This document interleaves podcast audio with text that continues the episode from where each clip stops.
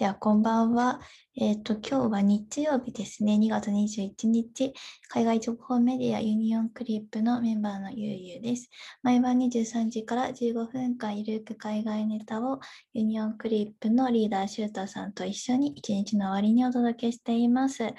は、今日取り上げる話題は、えっ、と、まず、欧州旅行予約増加新しい旅行とは、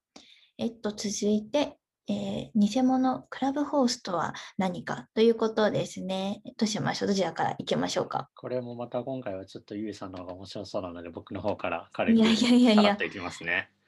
じゃあ、お願いします。はい。えーもちろん皆さん今ね、これ利用しているクラブハウスあるんですけれども、えっと、中国ではですね、この国内限定のサービスということで、クラブホースというものが、えっと、できました。えっと、中国大陸では2月の8日の夜までにですね、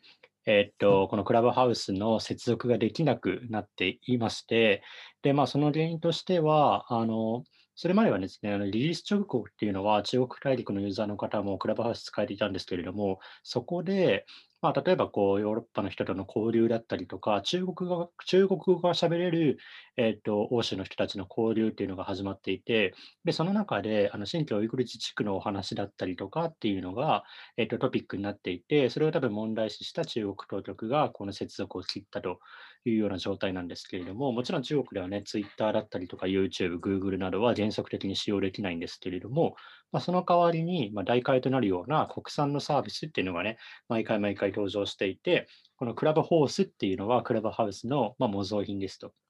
いう感じですね。で、あのデザインとかはですね、かなり、あの、なんていうんですかね、えっ、と、クラブハウスのこの本家を、あの、かなり細かくね、あの再現してるというか、すごいあのデザインとかも似ていて、あの人たちがこうやって喋って、あのトークルームのこの様子とかも全く同じなんですけれども、でもこれはですね、あの招待制じゃなくて、あの WeChat のアカウントと紐付ければすぐにログインができて使えるみたいですね。使い方は本当に本家と酷似してて、スピーカーに指定された人は自由に発言できて、聞いてる側は挙手ボタンを押すと発言権を求めることができるという形ですごい面白いんですけれども、まあ、今のね、この使ってらっしゃる方がハフポストの記事に書いてる感じでは、あの政治的な、えっと、トピックについてお話ししているトークルームはやはりないということみたいですね。中国国内で何かこういう新しい SNS が作られるときっていうのは必ず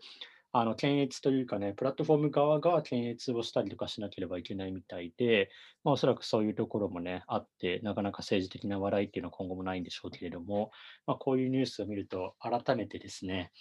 まあ、あの隣のと、まあ、隣の国ですけれども、あの日本に生まれてよかったなっていうね、なんかすごいそんな気持ちになれるので、ちょっと今回紹介しました。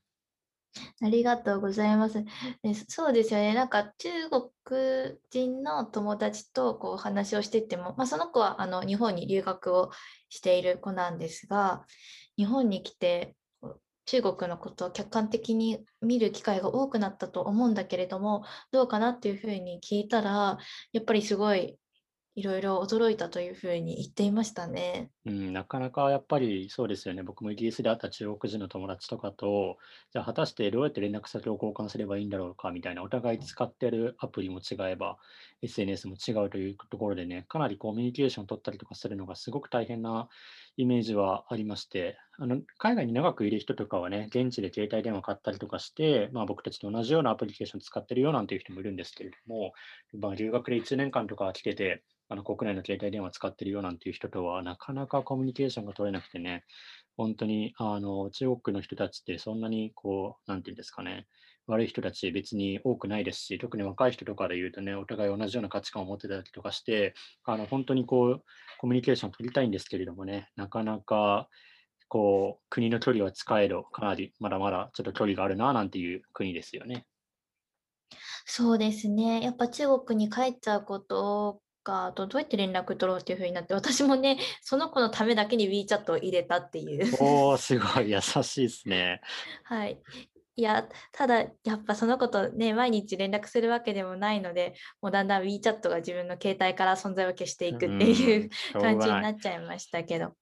ねあの、本当にそういうふうに思います。このクラブフォースもですね、私たちも使えるんでしょうかね。クラブフォースは使えるみたいですよ。WeChat のアカウントを紐付ければ使えるみたいなので、使えるはするんじゃないですかね。まあ、ただそこで日本人だとかっていうふうなのがバレて、あんまり政治的な発言とかをしてると、あの強制的に大会させられる可能性はまあありそうですけど。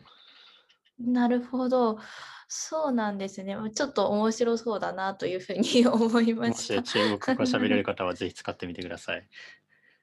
はい。というわけで、じゃあ私のネタをいきましょうかね。はい。えっと、ではですね、欧州では3ヶ月後の旅行予約が増加新しい観光とは？ということで、実はこれ今日の日経新聞の一面にあのチャートは語るっていう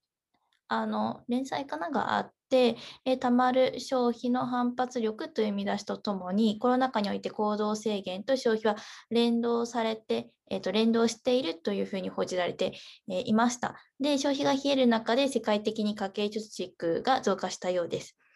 でですね、英国調査会社、イギリスの調査会社ですね、オックスフォードエコノミックスのオリバー・ラカウ氏、ラカウ氏さん、ラカウさんだ、すいません、ラカウさんは、えー経済回復による収入増によって、あの貯蓄からの支出が消費回復に寄与すると、まあ、この、え日経新聞にはそういうふうに書かれていました。で、あの実際に貯蓄からの支出ということで、アメリカ旅行データ分析会社アダラの航空データ分析によると、すでに欧州では3ヶ月以上先のレジャー目的の予約数が増加しつつあるようです。でつまり5月下旬頃ですね、まあ、ちょっとこうした記事を読んで、ちょっといろいろ思ったことがあったので、まあ、調べてみました。で、まあ、こう、旅行とかっていうとですね、先日お話ししたようにワクチンパスポートなどの共通枠組みなどの課題は残りますが、EU 市民には EU 域内において移動の自由の権利があるので、もしかすると欧州内での旅行は回復してくるのかななんて思ったりも、しました。でですが、まあ、旅行予約数増加というふうに言っても、実際どうなんだっていうことですね。本当にあの回復してくるのかということなんですが、えー世界観光機関というところがあって、ここの、まあ、ここが、えー出したものですと、国際旅行市場においては、回復見通しは悪化していると判断しています。ということで、まあ、予約数は増加しているというふうに報じられたものの、まあ、全体的に見ると、国際旅行市場ですね、国際旅行市場においては、えーとまあ、見通しがまだまだちょっと、えー悪いかなというところですね。やっぱその新型コロナウイルスの影響などによって入国規制が再び厳格化する動きが広がっていることがあの背景にあるようです。でですね、えーっと、でですね、ちょっと少々お待ちください。えーっと、すいません、せっかくなので、ちょっと皆さん、あのスピーカーに、えー招待するので、もし何かあったら、ぜひぜひ、えーおしゃべりをお願いいたします。まあ、ということで、あの世界観光機関の専門家パネル調査では、国際旅行市場の19年水準への回復が40%は23年、41%が24年以降と回答して、海外旅行が従来のようにできるのには、もうちょっとね、時間かかりそうだなというふうに思いました。ではでは、あの海外旅行がこう難しいよって、言われていて、まあ、ちょっと時間かかるよっていうふうに、言われている中、どのような旅行が施行されていくのかなっていうことで、まあその21年、2021年は昨年に引き続き国内旅行や、えー近場への旅行が中心となるなるなというふうにあの予想がされているみたいですね。で、あの自然や地方、えーと持続可能な旅を志向するスロートラベルが高まると予想されているようです。ちょっと私、スロートラベルっていう言葉を初めて聞いたんですけれども、で、はい、なんか新しい言葉ですよね。おそらく。どうなんだろう。昔からあったのかな。でですね、まあ、どどこが動くのかというと若年層が結構動くみたいですよ。でまたここでも新しい言葉が出てくるんですけれども、えっと、VFR、Visit Friends and Relatives っていうらしいです。まあ、友人、えー、親族訪問やあのビジネス、仕事とリージャー、余暇、休息の意味を含むブリージャーが増加するみたいです。うん、なんか新しい言葉たくさん出てきてますよね。ですよね。そうなんですよ。もうこのブリーザーっていうのは、ああ、なるほどっていうのちょっとわかるかなと思って、まあ、私、まあ、長野県に住んでいて、長野県はこのテレワークをしようという提案が行政も一緒になって、都民らに対して行われているんですね。なんで、ああ、確かにな、テレワーク需要、長野県でしよう、ちょっと旅行がてらしよう、旅行がてらというか、ちょっとあの自宅が もう家の中にてあの息苦しいから地方でしようみたいな、そういうのは高まっているのかなというふうに思いました。というわけでですね、あの、シュートさんも地方で自然に囲まれながらテレワークしてみたいなって思ったりされますか？してみたいって思いますし、長野県でいうと僕の友達も最近佐久市に移住したりとかして、あの、そう、空が本当になんか360度空が見える世界はいいよ、シュートみたいなことを言ってきたりしててですね、まあ、僕もその、はい、このブリーザーっていうか、まあ、フリーランスとかだとね、すごい行きやすいというか、まあ、あのビジネスしてそのまんま、例えば地方とかに行った時に、そこで1週間とか2週間とか滞在するみたいな、そういう過ごし方ができたりとかするのはいいですし、そうすると僕もブリーザーって名乗れそうですしね。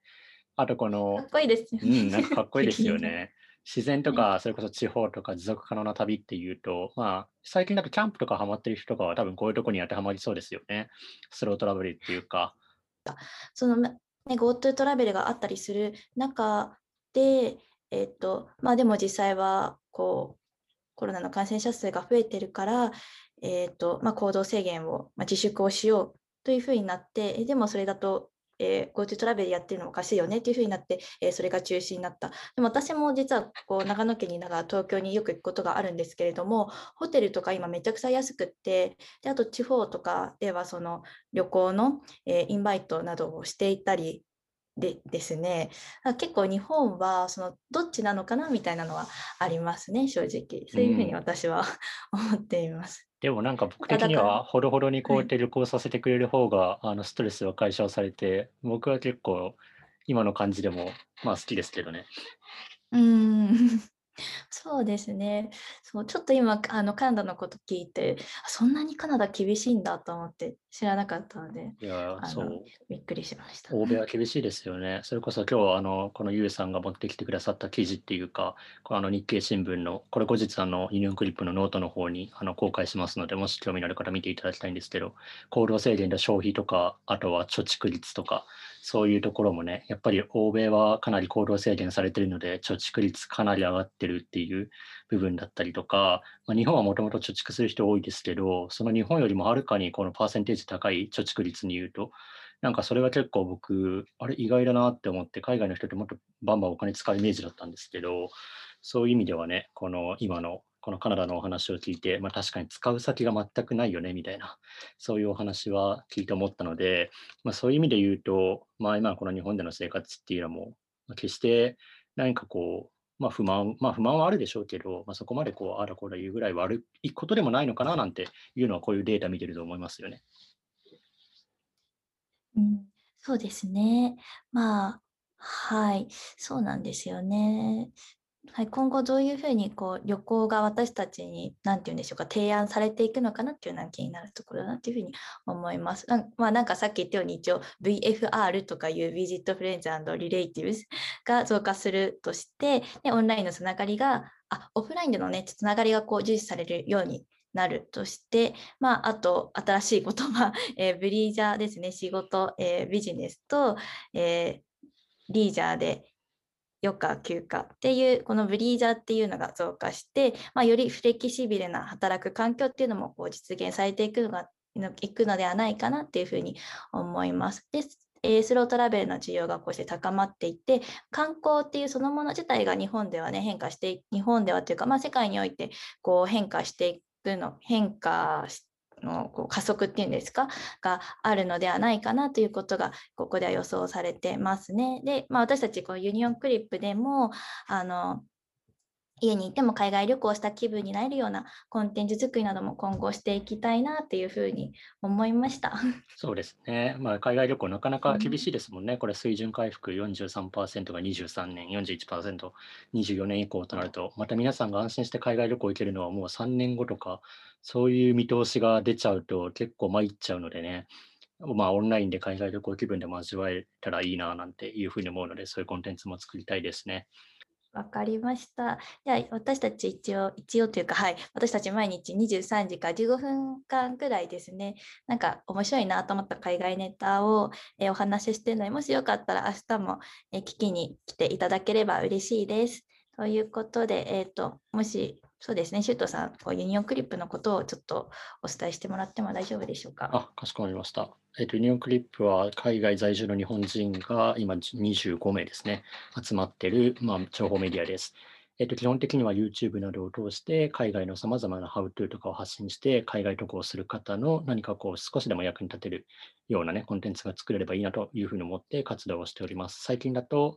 あの、このバーチャル旅行だったりとか、あとは海外在住の日本人の方のインタビューとかを通して海外渡航の何かこうきっかけにね、なってもらえるような、そういう、えっとコンテンツ作りをしておりますので、もしよろしければ、えっと僕たちのこのプロフィールの下の方にある、各々の SNS の方から、えっと、さらにそこのプロフィール欄にユニオンクリップの、まあ、リンクとかが貼っておりますので、もしよかったらそちらの方をチェックしてみてください。よろしくお願いします。